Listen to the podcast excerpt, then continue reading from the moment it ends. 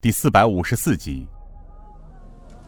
京城太师府距富春酒楼中间就隔着两条街，而通往太师府这条街叫雅府路的街，却是和一般京城里的街道不一样。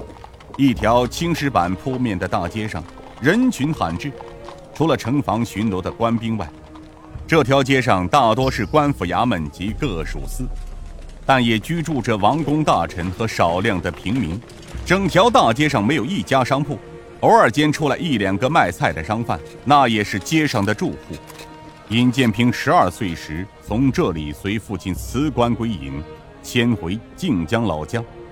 儿时的记忆中依稀，离开了十多年，京城并没有多少变化。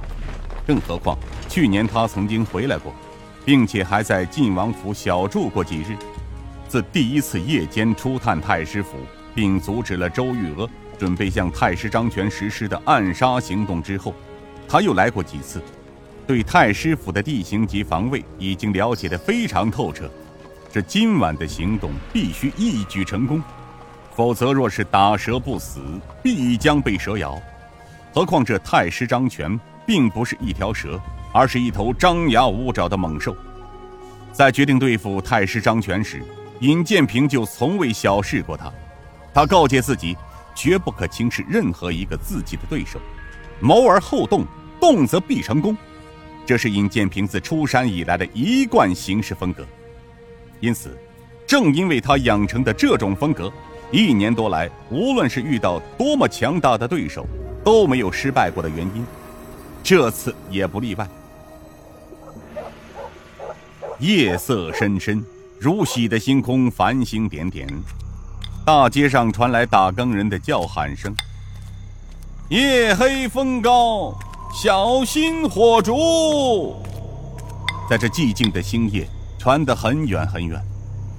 太师府的街道上，宽敞幽深的巷子里，三步一岗，五步一哨，每隔百步都挂着一盏气死风灯，把个太师府临近的半条街照得如同白昼。整整齐齐的巡逻兵在大街小巷里穿行。子时刚过，从临街的房顶上出现了几条黑影，闪电般掠过，一闪而没，接连越过两条巷子，动作之快令人咂舌。几个黑衣人刚到一栋屋脊上时，其中一名黑衣人一抬手，身边的人十分机警地伏在屋面之上。没多会儿，一队城防营的官兵从屋下经过。哎。陈长老不是说了，京城也放松了戒严了吗？怎么今晚还有这么多的巡逻队呀？这里是皇宫区域，正常的巡逻就是这样。你没注意到吗？太师府门前守卫比前几次来时少了许多。哼，任他再多守卫，今晚也保不了那老贼的首级。是啊，这才是阎王要他三更死，绝不能让他活过四更天。还是小心为上，不可大意。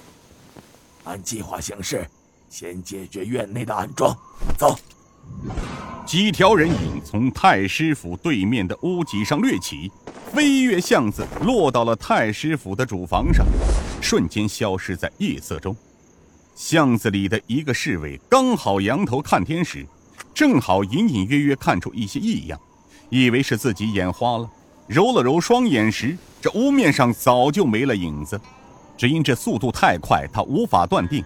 轻声说道：“哎，怪了，明明刚才看到有影子从向顶飞过，怎么眨眼的功夫就没了呢？”另一个守卫道：“啊，朱三，你发现什么了？”“嗯，刚才我正好抬头看星星时，有几条影子。”从向顶上掠过，窜到太师屋顶就没了。哼，猪头三，狗日的！今晚你是不是和黄汤喝高了呀？这么宽的一条街，那人能过去吗？他除非长了翅膀啊！哎，老葛，你信吗？那姓葛的道：“不信，定是猪头三今晚喝高了，两眼迷糊了吧？”此时，一个挎刀的头领从门房走了过来，大声呵斥道。干什么呢？不好好执勤，你们一个个在岗上说笑，成何体统？计生，不认真执勤，出了问题砍你们的狗头。朱三，你是不是今晚喝酒了？那被称作猪头三的说道。呃，报告头领，晚上夜露风寒，是喝了点儿，但属下不敢喝多呀。那头领道：“猪头三，你他妈死性不改是吧？执勤喝酒违反禁令，我看你这差事是不想干了。”报告头领，我朱三是有喝酒的习惯，但你也知道。属下从来没有过因为喝酒执勤误过事儿啊，请头领明察。算了，我不想多说了，好生警戒。是头领。那头领转身返回门洞里去了。街上再次传来打更声。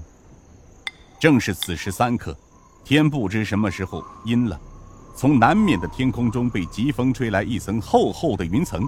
把如洗的天空遮了个严严实实，惨淡的月光渐渐失去原有的光泽，随之褪去。丑时是黑夜里最为黑暗的时刻，愁云漠漠，清风凉凉，万物寂静，整个世界一片混沌。黑夜正是人们进入梦乡的时候，太师府也不例外。这时的屋脊上，一个黑衣人在用手为身边的五人指点着院子里杂林中的目标。五人分别点头，谁也想不到一场惨烈的杀戮将要发生。院子杂林中的那些暗桩更不会想到危险将至。